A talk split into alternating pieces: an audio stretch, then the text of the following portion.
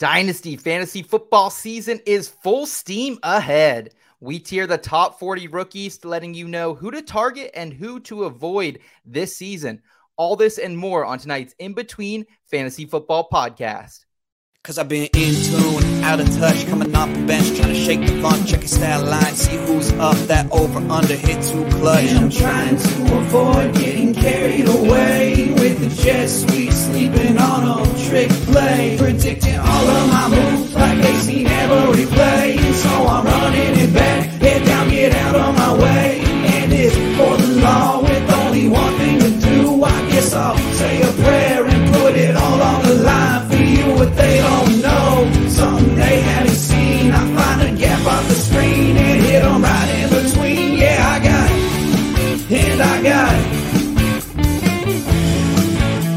Just one thing to say, yeah, what they don't know, something they haven't seen. I'm off that mean Joe Greene, it got me fading between. Yeah, I got it, and I got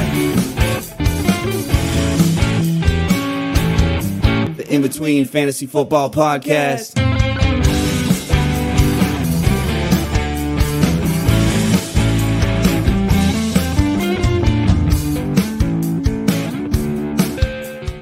All right, all right, all right. It is May 23rd, 2023.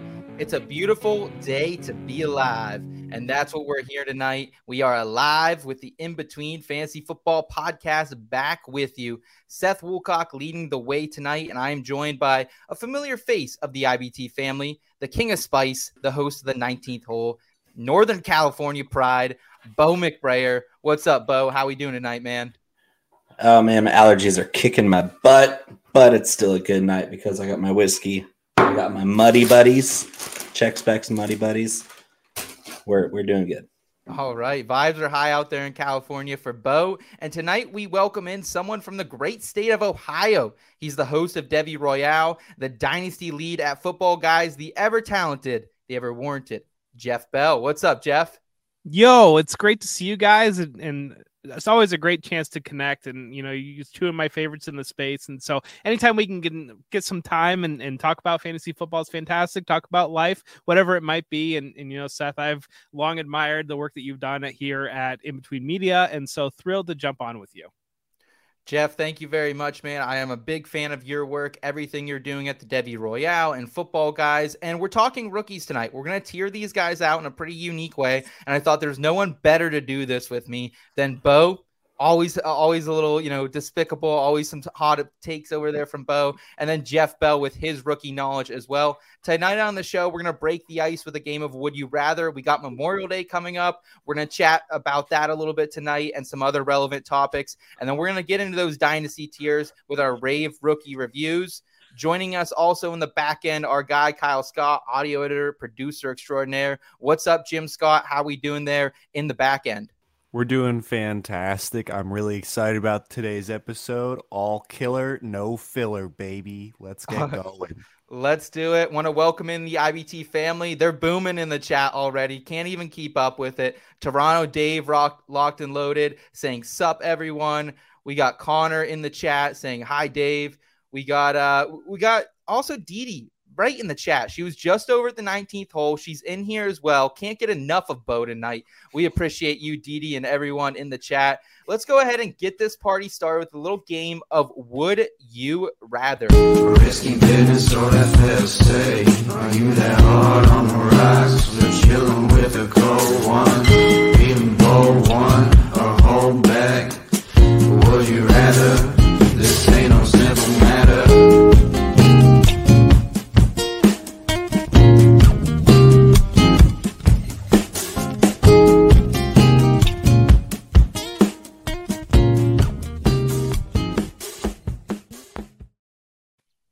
right. Would you rather? We're going to play a game and it's going to start out football related. We're going to ask a football question and then we're going to bring in Kyle. He's going to bring in uh, some of the pop culture stuff going on right now in the world and uh, school us on that. But first question here for you, gentlemen.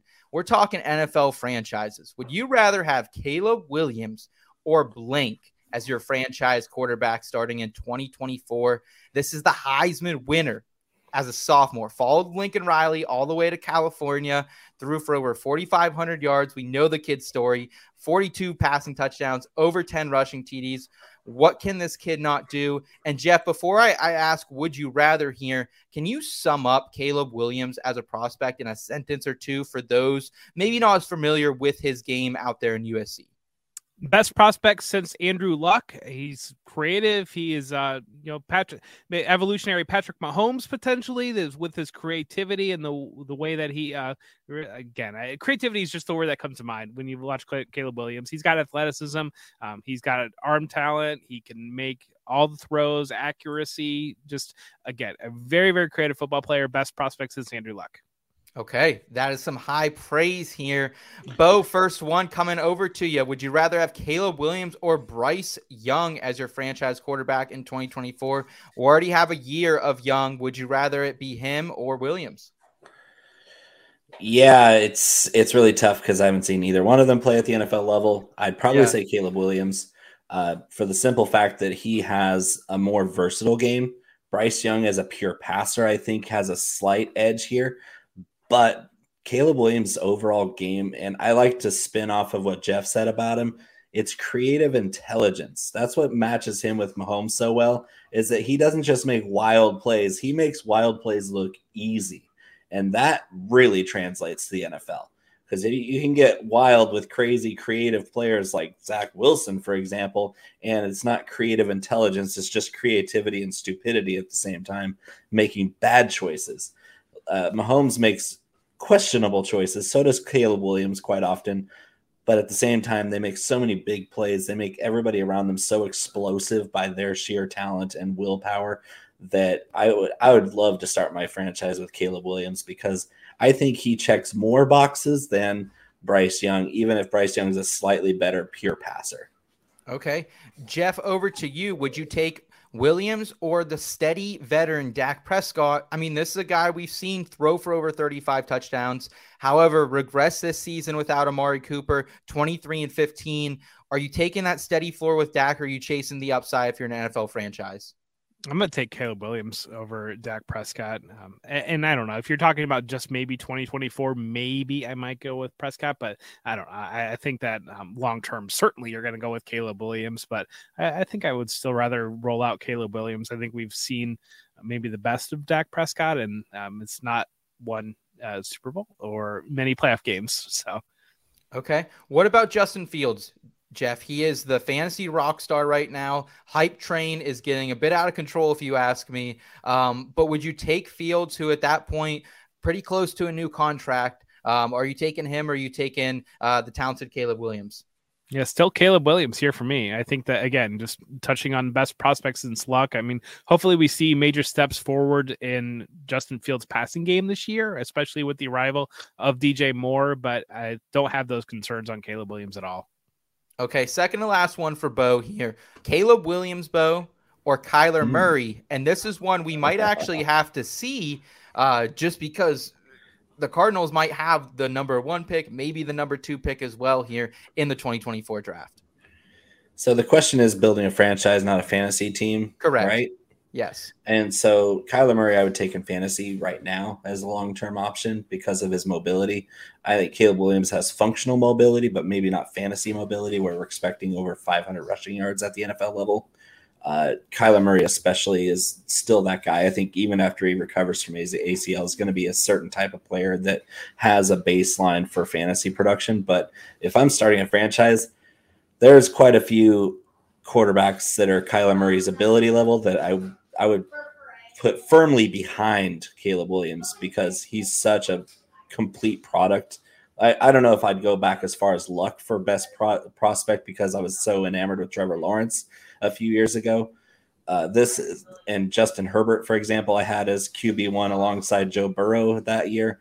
Uh, this is this is up in that le- that level. So I I do I do I do like Kyler Murray, but for more for fantasy, building a franchise around Kyler Murray seems kind of sketchy because he doesn't really give you that warm, fuzzy feeling of long term prosperity. Maybe that's a product of his horrendous franchise that drafted him and Certainly. hasn't done much around him. But uh, I, I just love Caleb Williams. The dude's a baller. Okay, Jeff, last one here for you. Justin Herbert or Caleb Williams. This is the dagger.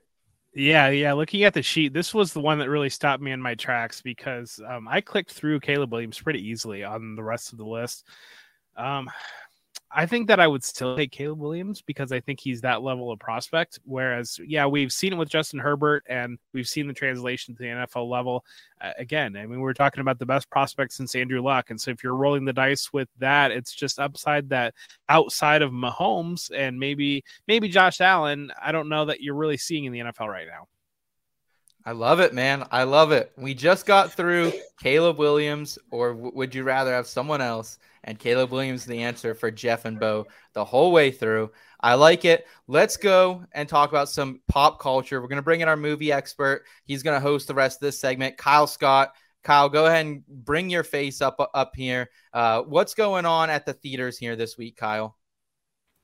Oh, plenty is happening at the theaters this week, Seth. We have the 10th installment in the Fast and Furious film franchise, Fast X. Over many missions and against impossible odds, Dom Toretto, played by Vin Diesel, and his family have been outsmarted, outnerved, and outdriven every foe in their path. Now they confront the most lethal opponent they've ever faced a terrifying threat emerging from the shadows of the past who's fueled by blood revenge. Oh, And who is determined to shatter this family and destroy everything and everyone that Dom loves forever. And then the second film is Book Club The Next Chapter. The highly anticipated sequel follows our four best friends as they take their book club to Italy for the fun girls' trip they never had. When things go off the rails and secrets are revealed, their relaxing vacation turns into a once in a lifetime cross country adventure. Wow. Look at this platter we have. Forget the barbecues. Forget the outdoor fun here, Jeff. We have two awesome movies here Fast X and Book Club, the next chapter. If you had to go watch one of these this weekend, what is it? Well, you didn't even include the movie that I probably actually would go see, and that's The Little Mermaid. I mean, I'm a confirmed girl dad, and, and the Little Mermaid new version, the live action version, is coming out this Thank weekend. you, Jeff. I, I mean, I'm just saying that that's probably the most likely that I actually would go see in the theaters. Um, Yes. if, I'm, if I'm picking between these two, it's going to be Fast X. Um, but uh, you know, I actually love the first Fast and Furious movie, and that came out like when I was in high school. Hating myself here very much, but um, I remember we all saw it in the theater, and I had a, a stick shift Ford Ranger, and I would was revving that as um, um, but I, as much as I love that movie, I have really fallen out with the franchise. I just haven't watched like ten of them. like Yeah, apparently. yeah. So um, no, but I, I would watch that over book club. But again, I mean, you left out the one that I would go see, The Little Mermaid. Okay, all right. Jeff firing back his own recommendation there. And I'm with you. I'm with you here, man. I loved the the Fast and Furious. I was kind of a little kid when they first came out. Loved the first three or four of them, and then it was got exhausting. The seventh one, great. Paul Walker, R.I.P. Of course. Um, but yeah, I, I, I think I I don't know, Bo. Can we get behind Book Club the next chapter here? It's the only logical answer because the Fast franchise is trash. and when you were reading when you were reading the description, I was simultaneously thinking I had they had too much too many drugs or not enough. There was no happy medium of drug usage when they wrote that description. There is no script, there is no plot. The chemistry and the physics of the shows don't even make sense anymore. It's trash. It is garbage. I would refuse to spend any money on it. Book club, probably a little cute and stupid and cheesy. It's va- it's going to be vastly better acted, more plot lines, better story than whatever the hell Fast and the Furious is putting out in the last decade and a half. Uh, and Jeff and I are the same generation. We're pra- practically the same age, both girl dads. And yes, The Little Mermaid vastly superior out of both of these choices. Good lord, the uh, it's like taking uh, arsenic or cyanide. Bo, what would you like to do? All right, we got Dee Dee in the chat saying, "How about John Wick 4?" Love it. We got Dave saying Yeah. Too Fast and Too Furious was the one I'm most familiar with. That's the best one, Dave. If that's the one you're familiar with, I, I think you can keep it that way for sure. Tokyo Drift has a little special place in the heart as well. Uh, Kyle, what do you weigh in here? Uh, a lot of hate on, on, on Fast X coming here in the chat. No, uh, frankly, uh, if if you come out, if you watch Fast X and you're complaining about the plot or the physics or the characters, you, what are you doing, man? What movie are you I, watching? I don't want to offend you because I love you so much, Kyle, but this this is a lowest common denominator franchise. It's fun. Franchise of lowest common denominator. They are targeting a certain audience, and I hate to I hate to think of you as part of that audience. Have you ever been to a monster truck rally? Yeah, it's better than fast whatever. Monster trucks are awesome. Have you ever seen uh, one of them has a, a a sports car just drive out of a skyscraper, fly in the air, and then go into another skyscraper, and they're just fine. It's Give me a robotic fire breathing metal dinosaur over whatever the hell is. Now see the problem what i run into quite often is um i'm not i almost never just watch a movie. Like i'm usually working on content with a movie on in the background. And so Exactly. Wait, so some of these action movies are like the plotting is so bad that like it's it's hard for me to pick up what is going on because like I'll miss it while I'm working on the content and then I'll just see like oh something's blowing up. Okay. And like whereas like I feel like uh, like I watched Air this past week and that Yeah, that's on yeah. Amazon Prime and so like I really enjoyed that one I kind of knew the story already and so that was one that I was able to kind of have on the background and still follow along and so and as I've mellowed out in my older age, like there would have been a time where I would have been all about the action movies, but like now it's just kind of like give me something I can half follow and half watch, and is not going to freak me out and get me lost on, along the, the trip, and allow me to really like write something or do something else while I'm while it's on. I think that's the book club next chapter. I I, know. think that's the Telling you- movie I'm for telling you. you, that's if I'm at home, like I'm probably much more likely to watch the book club next chapter than and Fast next. To be honest with you, Has anyone seen the book club? Can I ask that? Has anyone? se- I've heard of it. I've heard it referenced in pop culture. Um, but a- a lot of I don't mean to offend anyone here, especially anyone on the pod, but it is some old heads in this. Like like it is an older cast here. All good. Like you, you know, some very I- pretty ladies, some very very nice looking Ouch. gentlemen. You know, but some. I, I I always I just end up going back to the wheelhouse of like the Will Ferrell comedies of like the from like ten to fifteen years ago. Like that's what I usually end up just throwing on. I totally. That's I'm with. Share with before you. memes existed was we just quote Talladega Nights and and Step Brothers and Anchorman. That's that's all we do. Yeah. We still do that. Kyle, what albums are going to be hitting the shelves here in the next week or two that we can also uh, take a little stab at? Yeah, in the music world, we have uh would you rather pre-save Matchbox 20's Where the Light Goes or Foo Fighters But Here We Are? Ooh, Mm. that's actually a better choice. So you get two decent choices this time. Some Matchbox 20 love. Let's go. I I I had no idea if anyone would show any Matchbox 20 love tonight. Are you kidding me? That's nostalgia for Jeff and I. That's Yeah, like that's like real talk teenage dreams. Like if you if you had a girlfriend in the early 2000s, Matchbox 20 was on loop, guys. Some Mad Season, some yeah, no, I get it. Um, I, I mean, I'm still gonna go with Foo Fighters. That that is one thing that I'm kind of sad about with uh, again being a parent and being in the content world and having a job as well. On top of that, uh, I used to be big into music, and so like I went to Lollapalooza a couple times, and I would see shows all the time. I'm just Yeah. out of the loop on music and completely. And so I'm I'm excited to see that the Foo Fighters and Matchbox 20 both have new albums coming out. I'm sure that I will occasionally ignore them as they're on my uh, Sirius radio as I'm driving around. But other than that, I don't listen to a lot of albums anymore. Hey man, I totally understand. I think that's a lot of people um, kind of in that age range, honestly, Jeff. I don't think you're alone. My aunt and uncle that they kind of say the same type of thing.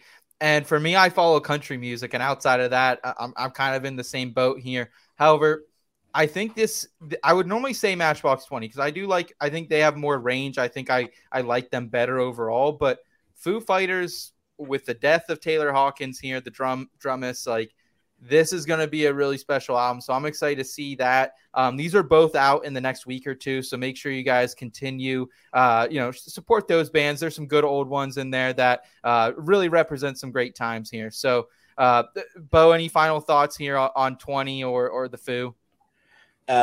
The answer is Foo Fighters uh, for the same reason Jeff outlined. I want to add in that if they, we had to send one human being to meet the aliens and to be an ambassador for the human race, it would be Dave Grohl. So, love it, love it. Kyle, what else do we have to round out the Memorial Day weekend special of Would You Rather? Yeah. So, who would you rather spend Memorial Day weekend with? We have golfer John Daly. Uh, I, he used to be a rapper. Now he's just more of a media personality. Snoop Dogg, Snoop or Adam Sandler, actor comedian. Oh, this is a tough one, Bo. Where do you go? You, I know you love some Do Double G. Uh, I, I first of all, Daly too. First of all, talk about a dream blunt rotation here. is this not the most ideal blunt rotation with Daly, Snoop, and Adam Sandler? Good lord, I could yeah, that that's an all-time trio. I'd go with Snoop uh, narrowly over John Daly. John Daly, I think I could get sick of him after a little bit, but uh, Snoop Dogg all weekend, lighting up, playing some great music, vibes on eleven for three straight days. That's my choice. Okay. Jeff, where do you roll here? Are you backing Adam Sandler? I feel like Adam Sandler's the chill one out of this group. You know, you could do a lot with Adam. Snoop, you're probably lighting up. You're probably having a good time. And and John Daly, who the hell knows what you're getting into with that guy? Yeah, I think in my early 20s it would have been John Daly. In my later 20s it probably would have been Snoop, but at my age now it'd probably be Adam Sandler. And I know he's a dad, and and uh, I I don't know. Whoa, I, I see what's going on here. Yeah, I like proceed. so, exactly. Well, and I grew up on Adam Sandler. Um, Billy Madison was like when I was in eighth grade, so that was really my introduction to like a next level comedy. And so um, he's somebody that I've looked up to for a long time. I know that he's kind of um, he started out very hot, and you know, it's kind of he's doing the Netflix thing. He's getting paid plenty of money. Happy yeah. Madison is, is doing pretty well for him. Um, it's not quite uh, the wheelhouse where it was. I mean, twenty plus years ago, but uh, that that would probably still be my hang.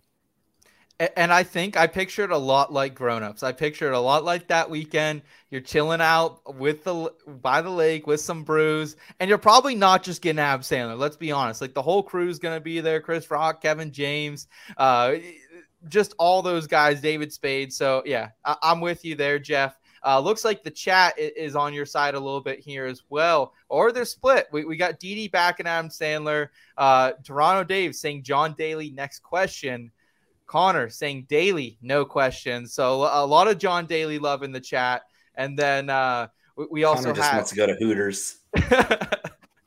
we also we also got who saying Do double G. Uh, so all right, a little a little bit of love. Kyle, what do you think? Break the tie here. We're kind of all over the place with this one.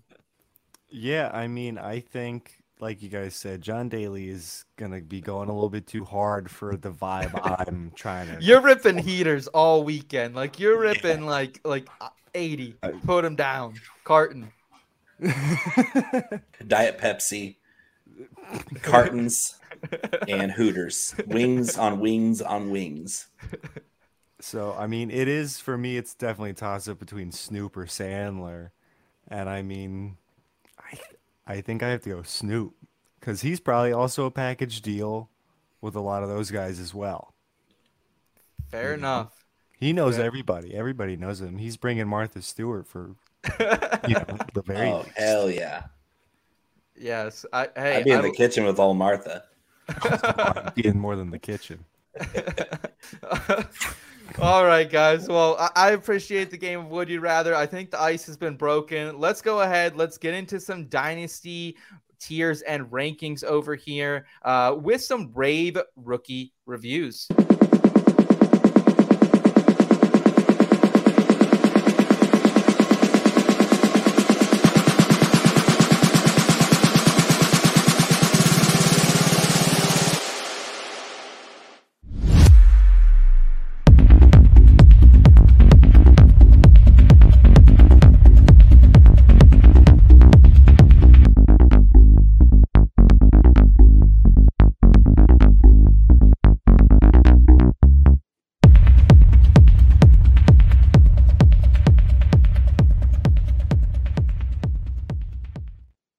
Right. Shout out Kyle. We appreciate you hosting that last segment, man. But we are on to rave rookie reviews. We're going to start out this by doing some dynasty rookie tiers. After that, then we're going to give you a quick rec- recommendation about some recent TV, movies, albums that we've uh, been listening and crushing here on the side. Uh, so let's go ahead and get into it here with the tiers. I do want to break these tiers down just a little bit for the listening audience out there. We have six different tiers here face of the franchise. These are going to be the players you draft, and they make an immediate and lasting and long impact on your dynasty franchise. Early difference makers. These are the players uh, that you're drafting, expecting to make a difference for your fantasy squad in year one. Potentially overhyped. These are still those people that, you know, we still have to rank them high. They're still going at a decent ADP, but we might think, hey, maybe they're not worth that price tag long term upside. That's tier number four here. These are plays that, hey, they might not be fantasy rock stars in year number one or two, but year three and four, look out for them. Then there's the flex play ceiling. Uh, these are the, the, the players we draft, and they have a floor, but they're really not going to be anything more than a rotational piece on our dynasty rosters. And then the future roster cloggers, the guys we draft late, who we keep on the squad for a year or two, they clog it up, and then we have to let them go. So Jeff, I want to start out here with the face of the franchise tier. Um, and we obviously know Bijan Robinson is going to be in this tier. However, is he in this tier alone? I think that's the question that we have to start out with. Is Bijan Bijan the only face of a dynasty franchise, or are there other prospects we should be considering? I mean, he's in tier zero. I mean, we're looking at this list, but um, that that's gets him into his own tier. But um, depends on your format. Are we looking at super flex here? Are we looking at one quarter? Yes, super flex, correct. Super flex. Uh, I would put Anthony Richardson uh, with him, I believe, as a face of the franchise, and I probably would put Jahmyr Gibbs too. Um, just I think that he's going to be there on. You know, I, am comfortable with Jahmyr Gibbs being an anchor running back. If I have an anchor running back dynasty build, I think that especially in PPR formats. Um, but I would definitely have those three. I think uh, are up there. I mean, in Superflex, it's hard not to put um, Stroud and, and Bryce Young there too. But I think that there are some questions about the upside on two of the, those two guys, and so I think that that separates compared to some of the other ones. I'm right there with you, Jeff. I think that was great analysis. That is how I had it as well. And I think when you look at Gibbs, you look at Bijan, not only are they elite runners, they are great pass catchers. And in fantasy PPR leagues, that is what we need here uh, in the simplest terms. And Anthony Richardson, 100%. I mean, it's a risk. It's a risk to go with AR, um, but I think he's going to be great. And I- I'm excited to have him that top tier because of the rushing upside here. Bo, is there anyone else you're adding to this top tier, at least considering that could be the face of your dynasty franchise? Oh, without a doubt. I was going to have Bijan and JSN by themselves up top. Oh, Jack, Jaxon Smith-Njigba is a future Hall of Famer. That's I've been saying it for since last year. I know I know Jeff knows what he's worth out there as a Ohio State guy. Uh, but Jaxon Smith-Njigba, I think, is going to usurp both Lockett and DK Metcalf in target volume in year one because of his skill set and the role he's going to be expected to fill in Seattle. It sounds spicy, but I just I think the world of his talent level as well as his translating traits to the NFL are all checked. All the boxes are checked for me. I just love him as a prospect. I love him as a professional translator. Uh, that that's who I would start with. Okay.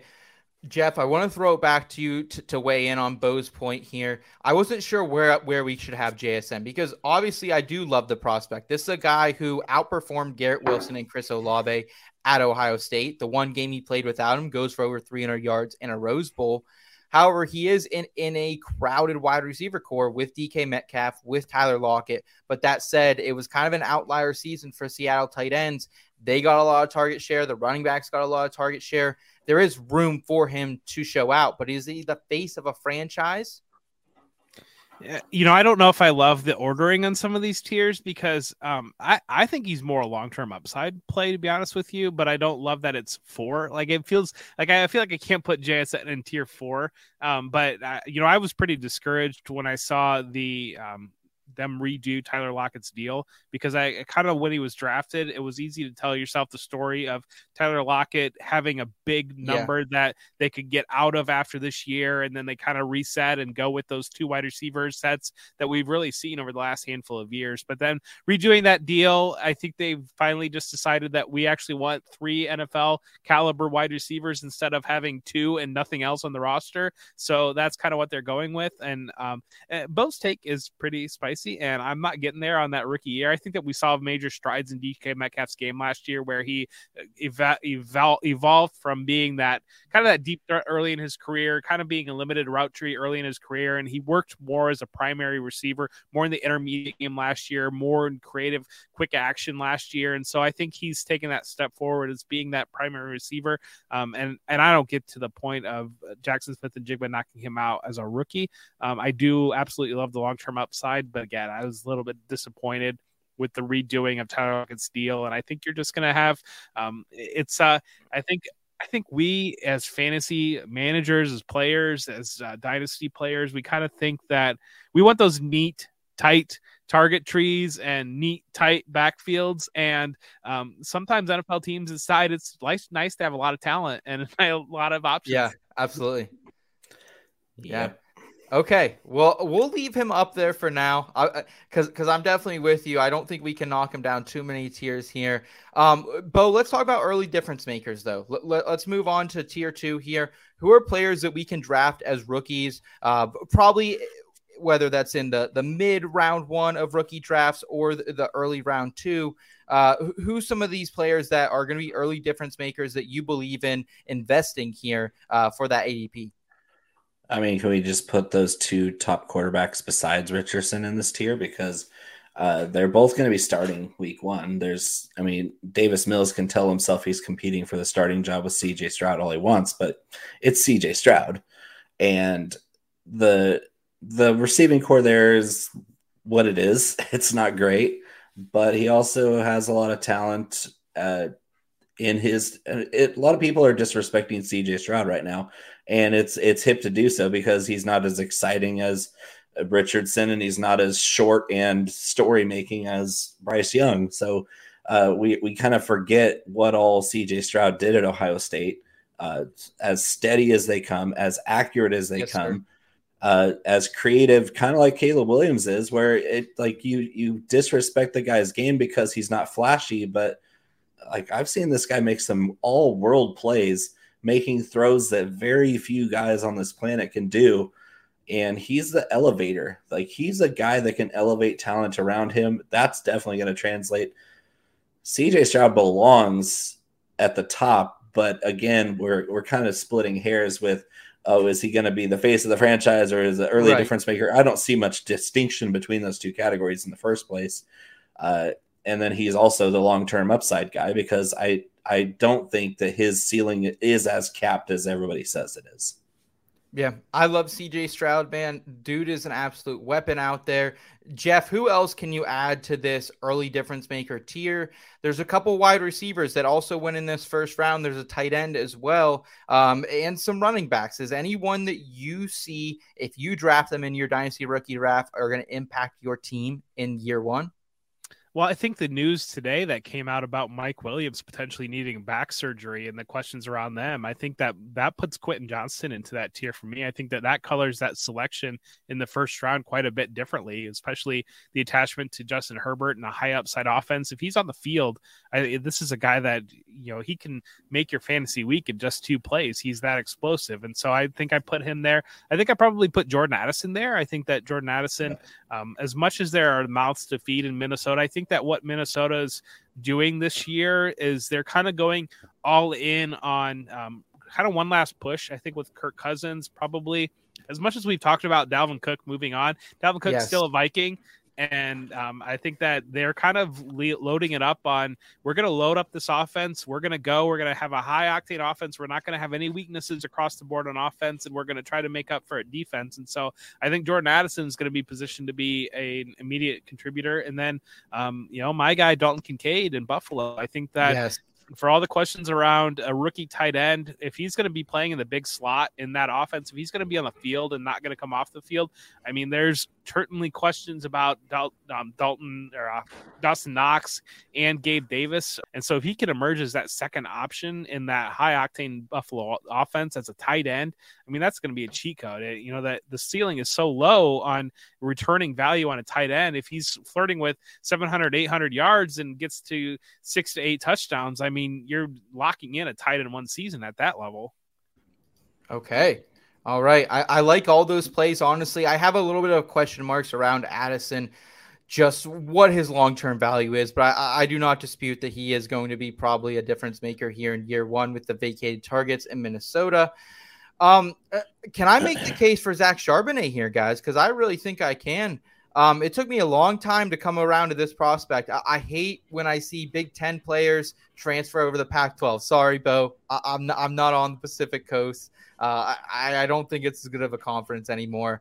Um, but I No, think everybody's leaving. but I think this is a guy with an all-purpose skill set. Round two draft capital matters, man. Scott Rainier on our site a couple weeks ago, he laid out uh, the round two RBs have top 24 seasons in over 62% of their rookie years. So I think that he could complement Kenneth Walker nicely here. Um, over 119 vacated carries as well here. Uh, how do you like it, Jeff Bell? Uh, can, can we make the argument for uh, Mr. Charbonnet to be in this tier? Or do you think he's more of a, a future play or even overhyped maybe?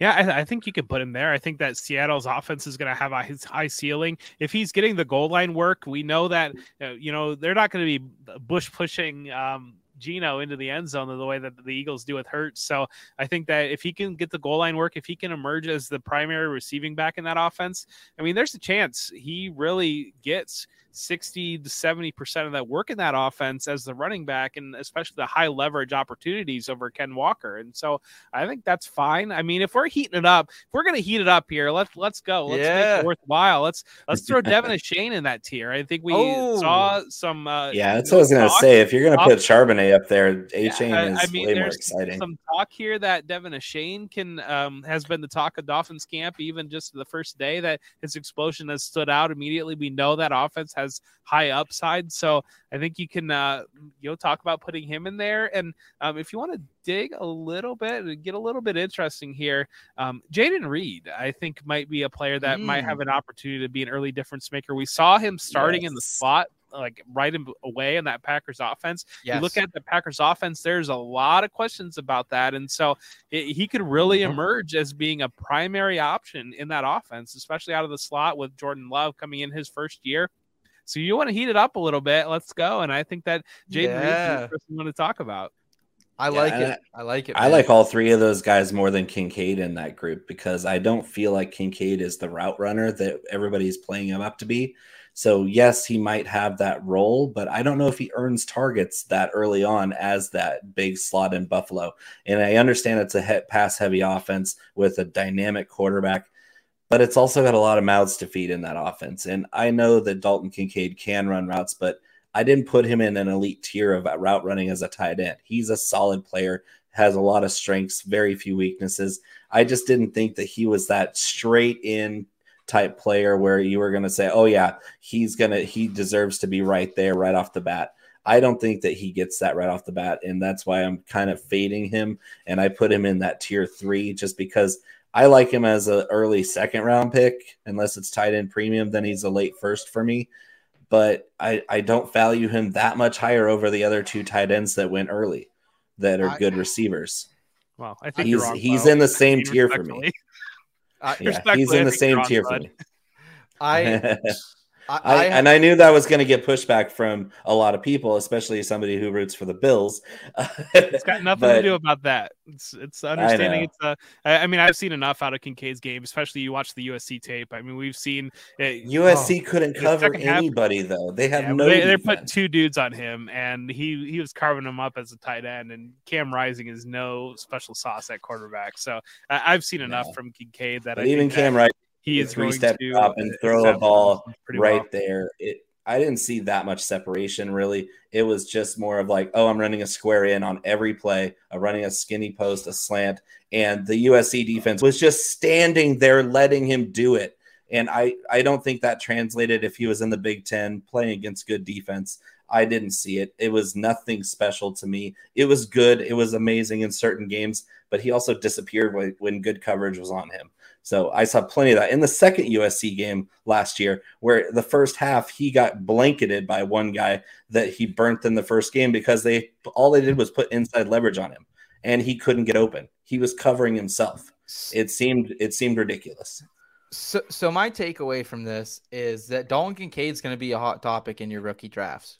What There are going to be people like me who, honestly, at the 107 in a super flex, I'm starting to consider Kincaid. Honestly, that that's where I am. But then there's going to be people like Bo who are going to fade him, and there's a chance he falls to your second round. So I think that's the big takeaway here. I think both of you have very valid points on Kincaid. I more side with Jeff here, but I- but I think Bo, you have legitimate concerns about him. Um, but man, was that USC tape special, Jeff? You're 100 percent right on that. And Yeah. If I ever wanted to, to watch a tape of of a tight end that I want to believe in, it, it's that one right there. If so you ever wanted to watch a highlight reel, just watch whatever whatever game they played USC on. Let's go ahead. I want to talk about someone I am going to argue that should be in the potentially overhyped tier, and it's Zay Flowers. And I like Zay Flowers as a prospect.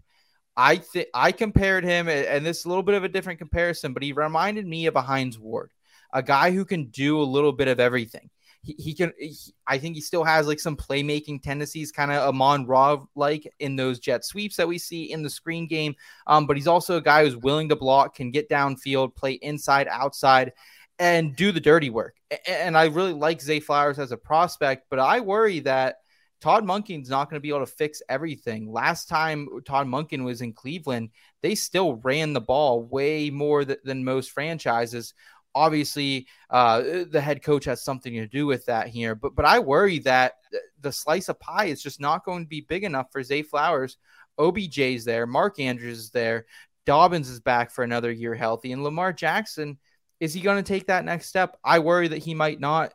Jeff, it, it, are my alarm bells ringing on Zay Flowers? Are they too strong? Should he be in a different tier here? Uh, I'd probably would put him in long term upside just because I think he's going to be. Um, I expect that Baltimore offense to be plenty explosive, and uh, I think that as he comes in immediately, I, I think what you're going to see. I'm I'm of two minds that I can't really decide on Baltimore's offense because I look at the way they use Rashod Bateman the last couple of years as a deep vertical threat, and then I know that was a different offense, but they kind of used Hollywood Brown as that when he first came in, and then as soon as they drafted Bateman, they kind of brought Brown more as that intermediate, that primary receiver, and they used Bateman to stretch the field. So I wonder if Zay Flowers as a rookie might be in that field stretching role as they bring Bateman a little bit closer to the line of scrimmage, a little bit uh, shallower targets that is a more primary volume. My other thought is that Bateman was re- very good at stretching the field, and maybe they keep him in that role and they use Flowers in in that intermediate. I don't know that I really consider much out of Odell Beckham um, in that offense. To be honest with you, I think that Okay. I'm more more intrigued on them running 12 personnel with Isaiah Likely as that second tight end with Mark Andrews. That's where I'm more curious because as Monken comes from Georgia, as we saw with Darnell Washington with Brock Bowers in that Georgia offense, I think that running a little bit more 12 personnel, loading up the run game a little bit there, and allowing Lamar Jackson to take some deep shots, where Zay Flowers can p- kind of pay off in, in one play on you. That that where is where I, I kind of think that he might be right now in my mind, but I think that is more long term upside play. Whereas I think he's just going to be pretty inconsistent as a rookie. Okay. Okay. I'm I'm totally cool with that. I appreciate that analysis. Um, Bo, how do you feel about anyone else else that could maybe be in this long term upside category or the potentially overhyped? Anyone you want to take a, a jab at that you don't really want to touch at the current ADP? No, I, I I like a lot of these guys. Um, I want to throw uh, Jonathan Mingo in the overhyped overhyped category. Uh, just skill set wise, he was outproduced by Malik Heath last year at Ole Miss. If you're not even the primary receiver on your own team, then how are you getting hype just based on draft capital? Especially when the landing spot isn't special. Like it, we like we like to be excited about Bryce Young and the Carolina Panthers rebuild, but I don't see the initial surge from him happening because he couldn't outshine anybody at Ole Miss. He never did anything special there at all. He's an athletic specimen. Yes, we've seen plenty of those guys come out of Ole Miss. DK Metcalf and AJ Brown are freaks. Uh, if even if you look at Evan Engram coming out of Ole Miss, athletic freaks. Not all of them are cut out to be superstar athletes at the NFL level because it's not just about athletic ability; it's about skill at the football game. And DK Metcalf was pretty raw coming in, but he turned into a good football player. AJ Brown came in a superstar; he's still a superstar. I have serious doubts of whether Jonathan Mingo is good enough at football to make that gigantic leap from being an ancillary receiver at Ole Miss into becoming something special at Carolina. I really just don't see it. Okay. All right. Jonathan Mingo going potentially overhyped. I'm with you on that one, Bo. Uh, the, the next name I want to bring to the table for potentially overhyped, and maybe I'm just reading this situation all wrong. And hearing recent reports, maybe I am. What about Kendre Miller? I I just didn't love the tape as much as everyone else. I think he runs a bit upright, lacks explosiveness, not really a pass catching threat either. But now we're hearing that you know the Alvin Kamara comps and and that Miller's coming out and saying I can do everything that Kamara is doing and that coaches are showing him film like he they want him to play that role potentially. Jeff, is there that type of upside here for Miller that I'm just not seeing? Because he reminds me of more of Jamaal Williams than Kamara. Um, I, I'm just, it's a head scratcher for me. I think the explosives are there. We didn't see a lot of pass game usage, and I, I don't know. Nobody's Kamara, so to compare him to Kamara is, is wild to, to me. Um, I, you're not going to have him as a primary receiving option the way Alvin Kamara was, um, but I do think the explosives are there in that offense, and I think that they're going to rely on running the ball uh, pretty pretty heavily. And so, if Kamara is missing time, um, I can I think Miller is going to produce. Um, and so I don't blame you for putting him there though, because I think people are steaming him up the draft board pretty heavily.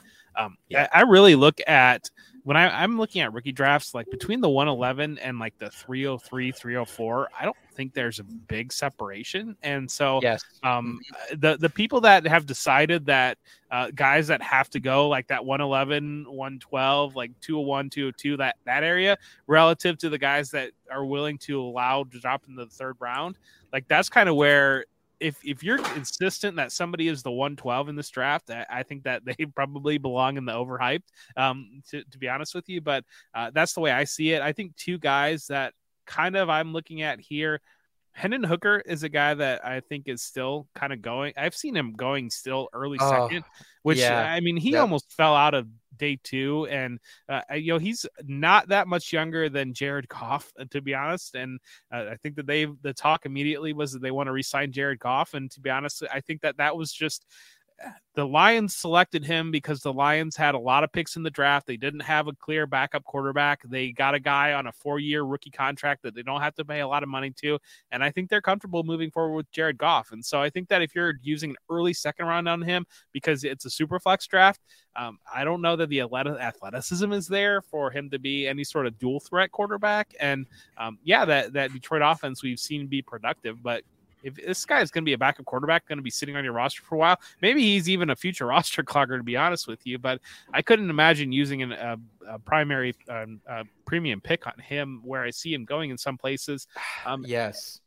And the other name that will probably get me canceled that people absolutely love is Marvin Mims um, with Denver because Ooh, yes, um, Ooh, that is a guy so that people absolutely love him, but I look at his role in that offense, and I think that there's going to be some explosives, some big plays from Russell Wilson. But that that was really all he was at Oklahoma, a deep vertical threat. We didn't see anything in the underneath it in the intermediate game to suggest that he's going to be a high volume wide receiver, and so people are all about him and i understand like the, the numbers might be there because he was very effective on those deep mm-hmm. threats but I think that's just going to be like a, we say better in best ball, hit or miss type guy, and so uh, you know, people are all over him. Uh, but again, it's it's we're I don't know. Hey, ADP is not the players. If I can get, I've gotten Marvin Mims in the early third a couple places, and I'm sure I'm I'm willing to take that bet. But if somebody's going to grab him in the early second, then uh, he's landing it overhyped. Yeah, I I love both of those. Bo, what do you have on these guys? Uh, Mims, especially because he's an analytics darling. He's he's the kind of guy you look at the numbers and go, "Wow, look at those numbers." And then you pop in the tape, you're like, "Wow, nobody covered him." it's it's it's the it's the Gabe Davis, it's the Christian Watson phenomenon where you get a guy who's fast enough and and and just runs down the field with enough blown coverage that you're going to find in the Big 12 every single game, uh, he's going to score some points. And at the NFL level, that just happens fewer times. It just happens a lot less often than in the Big 12. And Marvin Mims is going to stretch the field vertically. He's going to have some very big games, but they're not going to come very often. And it's it's going to be really frustrating for somebody who spent a pick on a guy who they could have gotten a guy who contributes right away in a meaningful way, getting earning targets in volume. Yeah. Uh, like Zay Flowers, I think is is a is a high volume target earner despite his size because he can play all three receiver positions well enough to get open. And I don't think Marvin Mims has that skill set. He has he has a flanker skill set where he's going to run down the field like DJ Chark. And if they blow the coverage, he's going to catch he's going to catch some bombs and it's going to look really fancy. But at the end of the day, the fantasy points aren't going to be there it that consistently. So I I'm with I'm with Jeff on that one. Uh, yeah, I don't think there's too many other guys that I can notice that are really overhyped right now. I have That- that's- one seems like- that Oh, yeah. might. Let's hear it. bit- Let's hear it, Jeff. Don't don't hurt Um, me. Chase Brown. Um, I No! Oh yes, thank you, overhyped Jeff. because Thank you, Jeff. Everything that I have heard out of Cincinnati is that they're viewing Trayveon Williams as the backup running back there. No. behind Joe Mixon, and Exactly. Everybody convinced themselves that Joe Mixon was not going to be a Bengal. Joe Mixon's still a Still Bengal, there. and uh, Still it's, uh, there. those that um, I, I think that I could see the Bengals being in a position where Joe Mixon leaves after this year, they decide it's time to move on. Th- There are a handful of running backs coming up in next year's class that I think that they view the position as important enough potentially in their offense that I could see them grabbing a either a TreVeyon Henderson or a Raheim Sanders, a guy like that in the second round that uh, really just cancels the heck out of anything. And so if people are steaming uh, Chase Brown up there and I'm seeing him mid second occasionally, thinking that he's going to yeah, be the goodness. backup and they're going to cut Joe Mixon and you, you, you, you got to smash play there. But again, uh, Travion Williams is a guy that I've scooped up in every single league for free that I Yep. possibly can because everything that I've heard is that he's viewed as the backup running back. He's actually a good receiver, unlike Chase Brown. He's Trayveon very Williams Dude, Chase Brown is Yeah. a great receiver. We don't He's need got that. bricks for hands, bro. Bricks. Dude. I I can't stand this. I, I'm gonna move to long term upside. I Jeff, I totally get where you and Bo are. Um, He's I no love- Sydney Brown. He's not his brother. His brother's an elite safety in the making, and and he I think he's coattail riding with the name because his brother's so awesome at playing safety. Uh, I don't think he's anything at the league at the league level. I just think every everything I saw about this guy, uh, the tape, the combine, uh, character, everything looks good to me. I don't I don't know why people are so off him. He crushed the combine. Uh, I think this guy, he's yoked. He, he is like the prototypical bell cow back, in my opinion. Um, he reminds me a lot of my comp for him was if Raheem Mostert and CMC had a baby. Like like uh, that is really where I Oh, think man. like What the fifth round, man. I, I, I'm not saying he has the talent of Christian McCaffrey, but I think he has that skill set. I, I think he's just a poor man's version of it. I Very I- poor and I really I, I, poverty. I do I do struggle with, with Joe Mixon. I don't know what his future is, and I know we're seeing those reports early, Jeff, uh, uh, about different running backs coming into the Bengals offense. But yeah, I I have to make the case for Chase Brown. I will stick up for him here. Um, but I was outvoted, so we can go ahead and p- put him in potentially overhyped. I'll give you that one. Um, however, I'm not going to give you Tyjae Spears. To me, this guy has long term upside. Obviously, we know about the ACLs, and he didn't dispute that in a recent claim. He said, "quote I'm healthy," but he didn't say, "quote I have ACLs." Um, but I, I love Spears. Just on tape alone, this guy was my RB three in this 2023 class.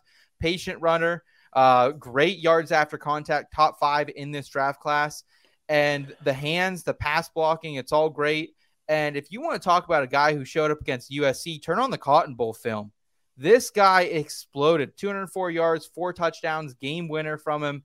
I love everything about him. Obviously, he's going to be behind Derrick Henry here, at least in year number one. But I don't think you spend day two draft capital on a, a running back here in Tennessee you don't intend to use. I think Mike Vrabel saw something in the Tulane prospect. So um, I like him a lot here. Uh, Jeff Bow, any thoughts on uh, Mr. Tyjae Spears, Tulane's pride? Yeah, I think the fade has gone too far on him. People are very concerned yeah. about those ACLs, and that again, that's that's another guy you can get in the early third round. And I'm mm-hmm. smashing it all day in the early third, and and I think that um, we've seen for the last couple years, Tennessee's really wanted a receiving back to step up next to Derrick Henry, yeah. and I think that they they thought it was going to be Darrynton Evans a couple years ago. He we saw him mm-hmm. get hurt a couple times, and so I think Spears is the next in line there, and I think he's he could be a, a major element in their offense because we know that they don't have wide receiver depth to to kind of step in and get targets. And I mean, if this guy's getting some targets out of the backfield, he can pay off pretty quickly. Okay, I love it. Thank you. I appreciate that. Uh, Bo, anyone else here in long term upside we need to be considering? There's still a lot of names here that were day two prospects.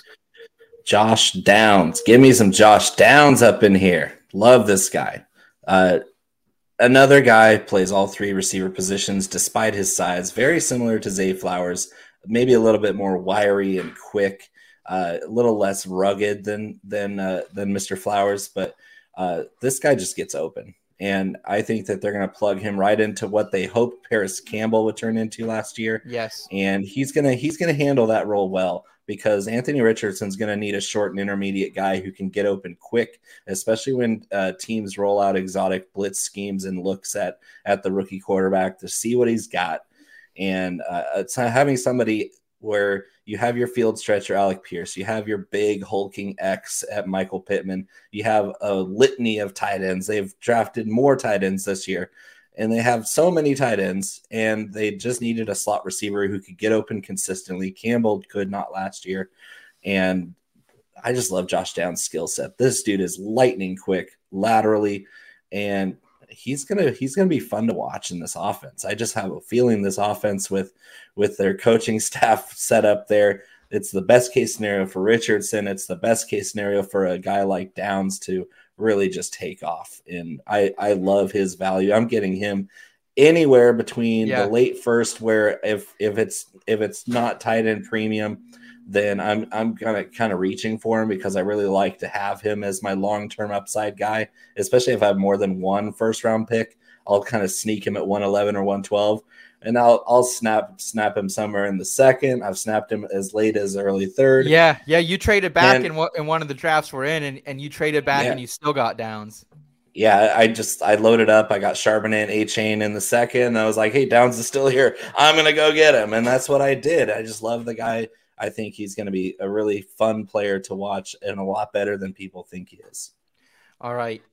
Jeff, go ahead, throw some more long term upsides uh, players that we should be considering in that second, third round of fantasy drafts.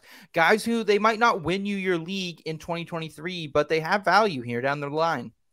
I'm going to dump the tight ends there. I'm going to dump Sam LaPorta. I'm going to dump Michael Mayer, and I'm going to dump Luke Musgrave there. I think we saw all three of those guys go early second round, and all three are stepping into probably not immediate production opportunities, but definitely long term production opportunities.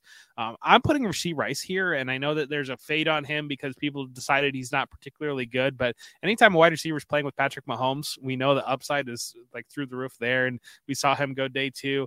Uh, I'm thinking probably Will Levis lands here. Maybe Will Levis lands flex play ceiling. Kind of, I don't know where to put Will Levis, but um, long term upside is probably still there. We saw, I know that we didn't go first round, but he did go very early in the second round, and there was rumors the Titans were trying to move up to get into the end of the first round to grab him. So in Superflex, you have to still consider him there. Um, I think looking at my list here, um, Jalin Hyatt is a weird name because I think that yes, if if that's a guy that where I saw early in drafts, people were taking him in the early second round, and I wasn't touching that. But now that's a guy that I've gotten personally a couple times in the third round, and with the the openings in that Giants receiver room, eh, be able to grab Jalin Hyatt in the third round is a, a bet that I'm willing to make there. A I agree. couple more Tank Bigsby, I think, lands here. I think that Tank Bigsby, uh, I think he could really take Travis Etienne's job. To be honest with you, I think that that, that is certainly in play. But um, I, I, mean, that's probably a little spicy the way that some people look at that.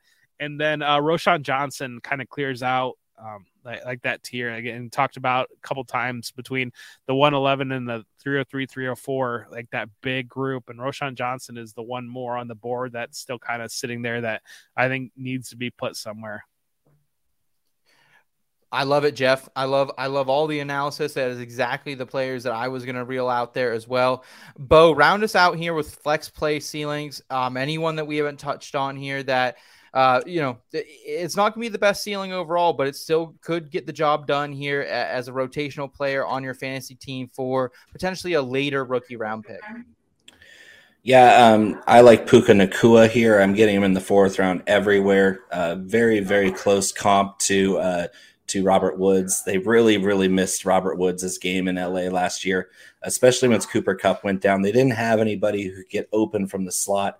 And I understand t- Sean McVay runs a lot of bunch receiver sets where eh, all the slot, all receivers are in the slot, and then they can spread out from there. Robert Woods is that working class lunch pail guy at wide receiver. And Puka Nacua did all those same things at BYU. He's the reason why Zach Wilson looked so good most of the time at BYU. Uh, he Puka Nacua, you can Zach Wilson can thank him for the first round draft capital because he was the shining star of that offense. To be perfectly honest, uh, that's uh, that's a guy who's going to get playing time pretty quickly on in LA, especially when your competition for targets is Van Jefferson and Ben Skowronek and Tyler Higbee. Woof, give me Puka Nacua all day. Not much upside, mm. but I, I like his floor as a as a player to get some decent work early on. Okay. I'm going to do a little bit of housekeeping here. Tank Dell for me, he's long term upside. I, I, think we know this is the guy CJ Stroud wanted. They went out and got him uh, a little bit undersized, but I think he can still make an impact for fantasy teams as soon as year number one. Um, also, I know this one's going to be a little controversial, but Deuce Vaughn to me is very intriguing. I think he is a flex play ceiling. I don't think he has the size to be a necessarily huge impact player, but I think there's there's an opportunity there as the Cowboys rookie uh, RB two um, in this offense. Jeff, anyone else here in rookie or uh, flex play ceiling that you would consider? Um, I was thinking kind of the next year for a handful of guys. They're kind of sure. right on the cusp. Um, Zach Evans is a guy that um, mid to late third round. He, he went around six, but I, he could be potentially be an injury away running back that um, could emerge. Israel Abanikanda, I think, is right there mm-hmm. too. He could emerge as being that primary backup to Breece Hall. And if we see any sort of injury setback, anything like that with Breece Hall, I mean, Abanikanda could be their week one starting running back. Eric Gray is a guy that um, he, he's sitting there as the uh, probably potentially the direct backup to uh, Saquon Barkley, and we there are questions long term about Saquon Barkley if he's going to play on the franchise tag. What's going to happen there? Gray is a three down skill set type player that um, he could really step in and have immediate impact. Um, Cedric Tillman, I think merits mention. Um, that's a guy that uh, I think he's you know, Donovan Peoples Jones is going to be a free agent after this year. Amari Cooper has two more years on his contract. And so he's a guy that can emerge as being a, a major player in that Cleveland offense, especially if they run the ball more. Um, Chris Rodriguez is a guy that I'm scooping up everywhere, and I think that he could be a direct backup to Brian Robinson and and get that a lot of that early down role, get a lot of that goal line role, potentially whatever happens with Washington. Evan Hull is kind of right there where yes. he could emerge yep. as being the backup running back to Jonathan Taylor in what should be a high volume rushing offense. Um, Michael Wilson is a guy I have a soft spot in my heart that a lot of people are off him. But when you look at Arizona is going to be overhauling their offense, they're going to need guys that can win outside. A lot of what they have at wide receiver is remnants from the Cliff Garrett, Cliff Kingsbury air raid offense, and they're not going to be running that anymore. And so they that new regime drafted Wilson, and he's one of the few guys on the roster with size. And whatever happens with DeAndre Hopkins, he could be gone, and, and we could see a full rebuild. And Michael Wilson could be playing a lot more than what people realize. Um, and then that Kayshon Boutte is probably the one that is still kind of hanging out there. That um, it's it's. Uh, I said a couple weeks ago that you're not going to have a more fun fourth round rookie pick if he lands that far in your draft than Kayshon Boutte, just because the upside is there. I mean, this is a guy that a year ago we thought he was either wide receiver one or wide receiver two in this class because of the production that he showed immediately and landing in New England an opportunity where there's a lot of uncertainty about what that wide receiver room is going to look like. And he is the one guy on that receiver room that has a diverse skill set that can play inside and outside, that they can move around and can really emerge as the primary receiver there. Love it, man. Love all those flex plays. And I, I think that's exactly what those guys are. Or, or, you know, the ceiling might not be there, but at the end of the day, they're guys you can scoop up late in your rookie draft. A couple names we haven't mentioned that I kind of want to throw out there: Tank Bigsby. Um, I think he could be potentially overhyped a little bit. Um, this is a guy that I never really saw a, a, lot of special stuff when he played big time competition. Um, I thought some of the comparisons were out. Obviously, gets round three draft capital though. Um, I think there will be a role here, but I, maybe maybe he's a flex play. What, what do you think about that, Jeff? Are you, uh, Bo? You okay with that? A flex play ceiling? Because I think Tank Bigsby is nothing more than that. I yeah, like that's. I like Bigsby. I think he has a little bit more upside than that.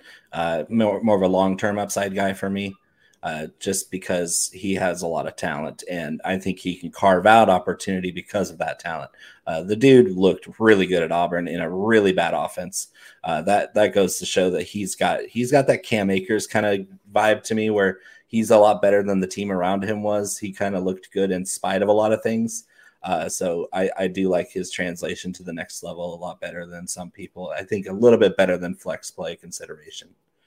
Okay, Brenton Strange for me as well. Out of Penn State, we we know there could be a little bit of issues there, uh, long term with Evan Engram possibly not signing a contract.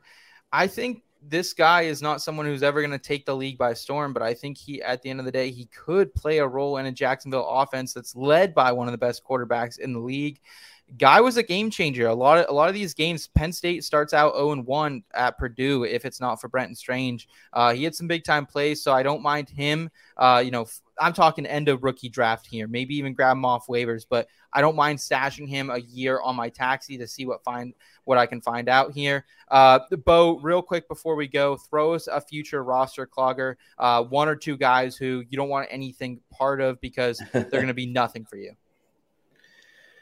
Yeah, I don't really have a lot of these guys because I want to take some stabs at a lot of different guys. Uh, roster cloggers are always the worst thing. Uh, yes. Maybe Kenny McIntosh. I just don't see him moving on in Seattle very high. Uh, I don't see a lot of potential in a lot of these quarterbacks that people are taking at the end of at the end of their rookie drafts. I think it's kind of a throwaway thing where you can get these guys anytime you want. If there's any semblance of possibility that they're going to see playing time, you don't need to spend draft picks on them uh, go and load up on skill guys, especially in rounds three and four, because they're at least going to have a better chance of seeing the football field. Uh, DeWayne McBride, I don't see it. I don't oh, see it. I, I, love DeWayne McBride. I just don't see it. Uh, Dalvin Cook is still here.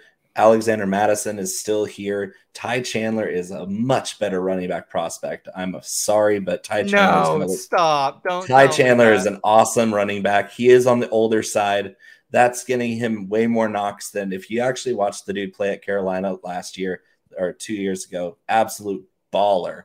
And he's going to get a lot more playing time than DeWayne McBride, who at Alabama Birmingham, good program, really low level competition. Uh, and my last one, I don't want any part of uh, Sean Tucker.